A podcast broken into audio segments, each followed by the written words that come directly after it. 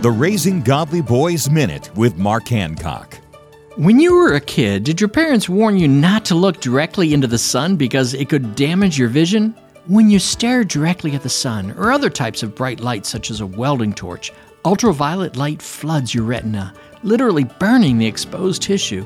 However, there is a Son we need to continually look at the Son of God, Jesus Christ.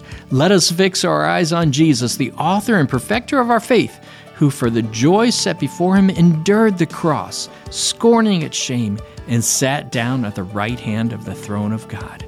Teach your son to keep his eyes on the living Son of God. For more information about raising your son into a godly man, visit Trail or raisinggodlyboys.com. Dig deeper with free resources at raisinggodlyboys.com. raisinggodlyboys.com.